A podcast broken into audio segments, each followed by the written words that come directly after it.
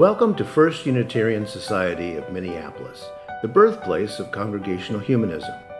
We carry on that tradition of free thought today, dedicated to promoting a free search for truth, meaning, and justice.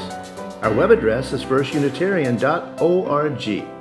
I'm David Breeden, Senior Minister. Welcome.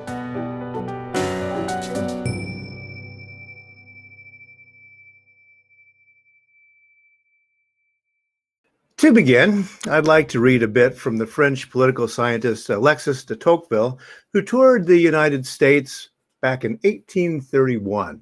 Quote, in America, I saw the freest and most enlightened people placed in the happiest circumstances that the world affords. Yet it seemed to me as if a cloud habitually hung upon their brows, and I thought them serious and almost sad even in their pleasures. In the United States, people build houses in which to spend their old age and they sell them before the roof is on. They plant gardens and sublet them just as the trees are coming into bearing. They bring fields into tillage and leave others to gather the crops. They embrace a profession and give it up. They settle in a place which they soon afterwards leave to carry their changeable longings elsewhere.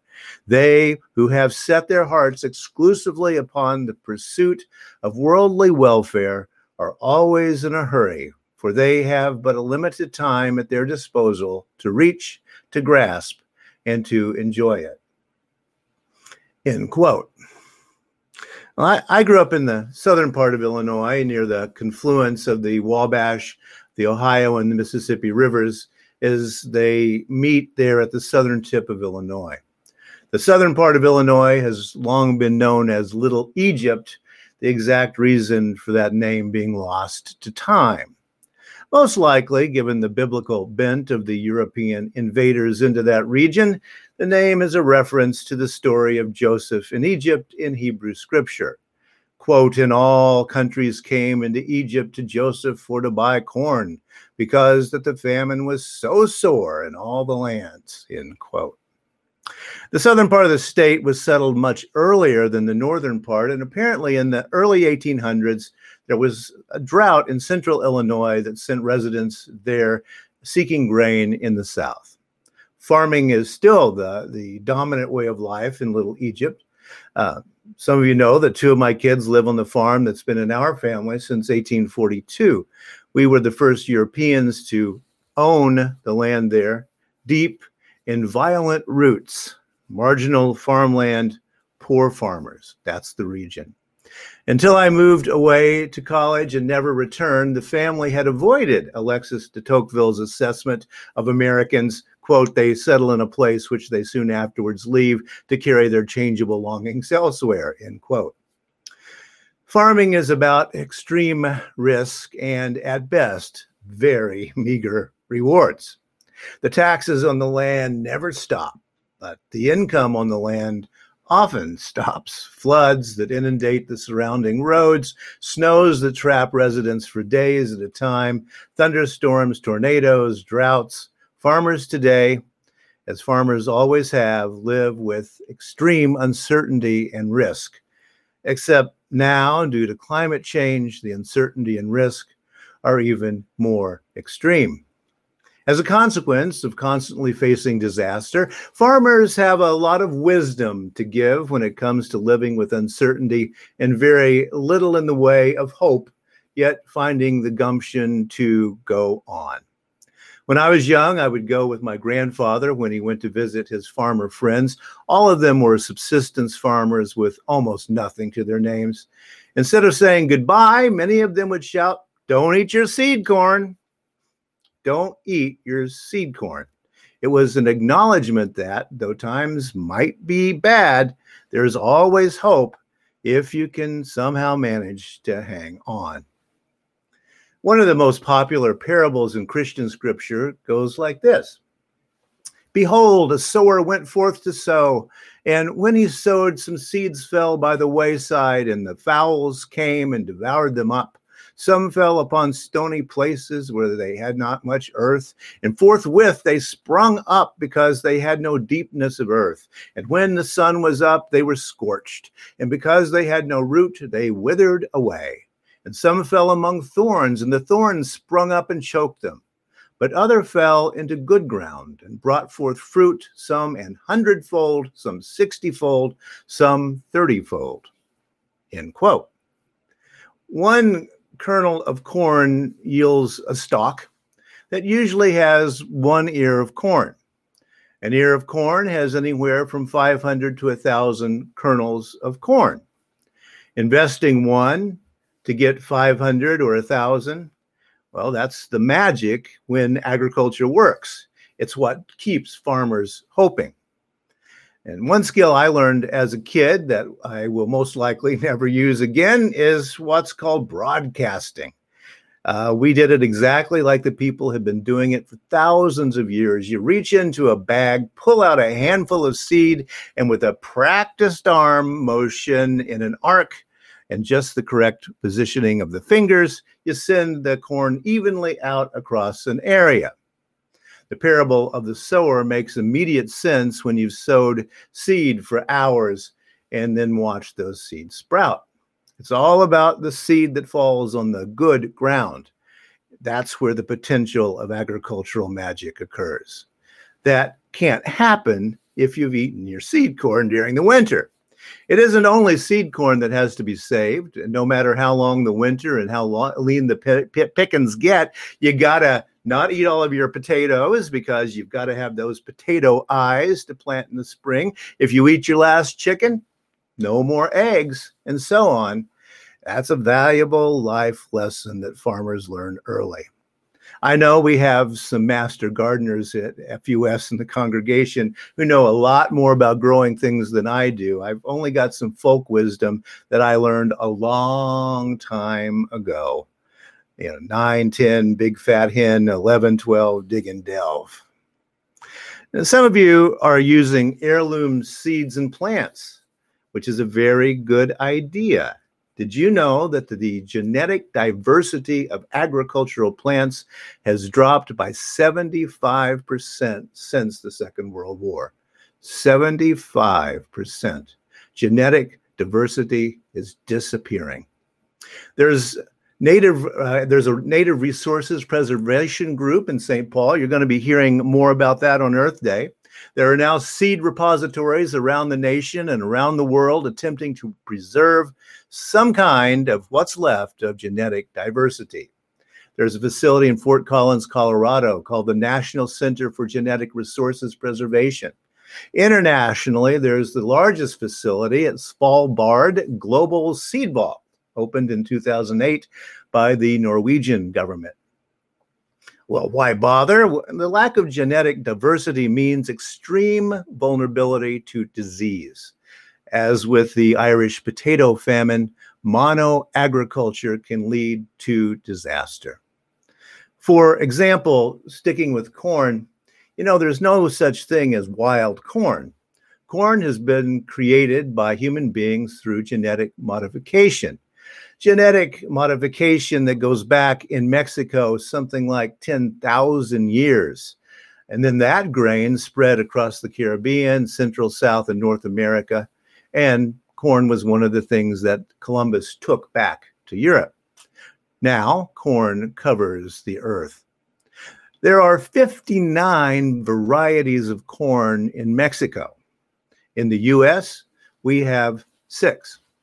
In Mexico, those 59 varieties can only be raised in very isolated mountainous areas because the air in North, South, and Central America is filled with industrialized corn pollen.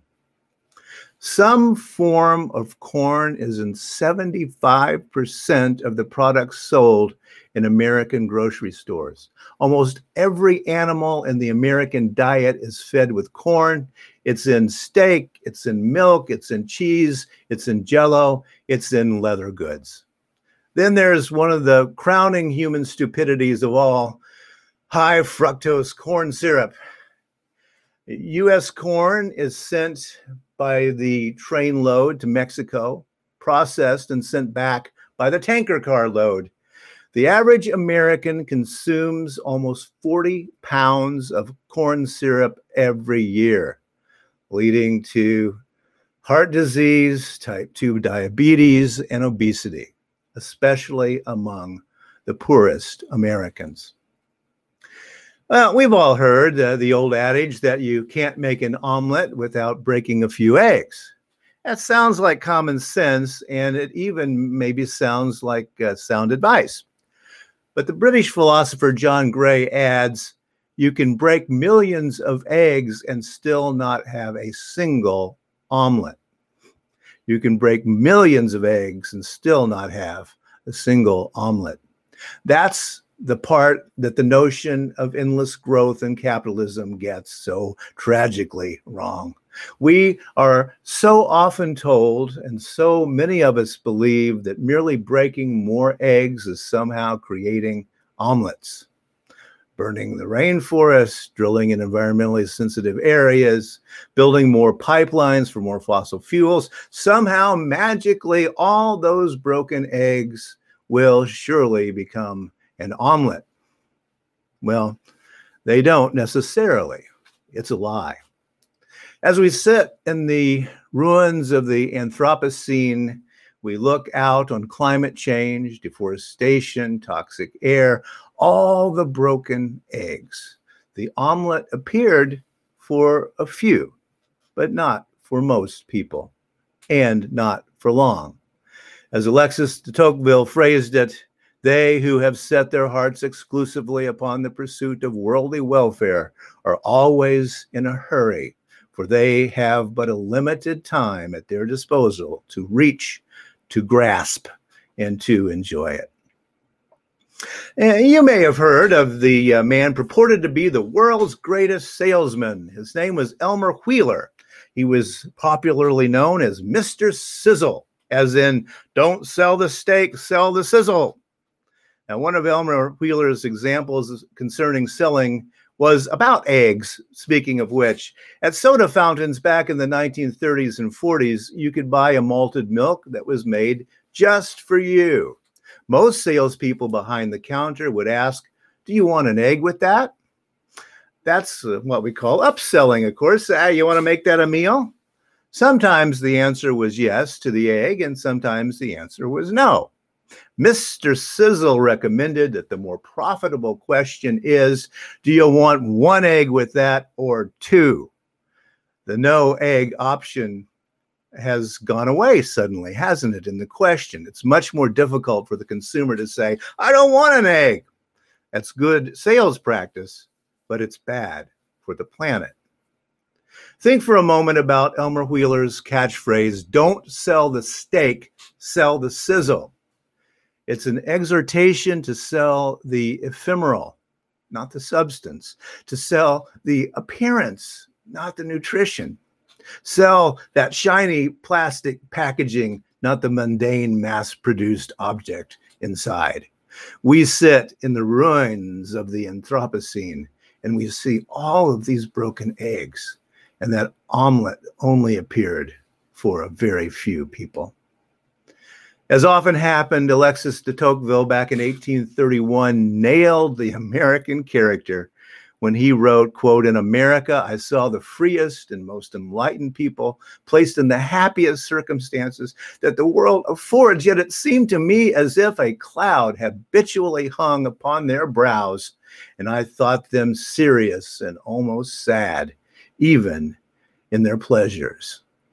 Serious and almost sad even in their pleasures. For too long, Americans have taken our changeable longings elsewhere, and we have a rootless existence, and that has consequences. All of us know somewhere in our psyches, in our hearts, we know that all those eggs broken haven't made many omelets, have they? We know that one egg or two is no choice at all. Like the biblical character Job, we sit in our ruins, scratching our scabs with broken pieces of pottery. But as spring returns for another year, as Phil mentioned, as Lisa mentioned, seeing that lie is the first step toward truth.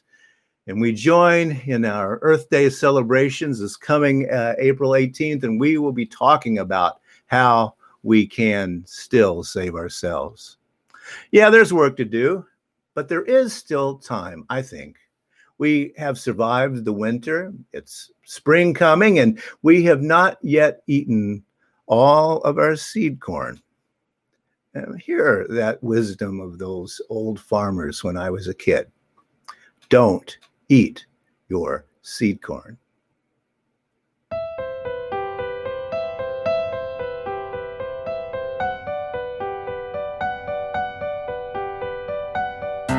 Thanks for listening. You can find much more about humanism and what's happening at First Unitarian Society in Minneapolis by visiting our website at firstunitarian.org.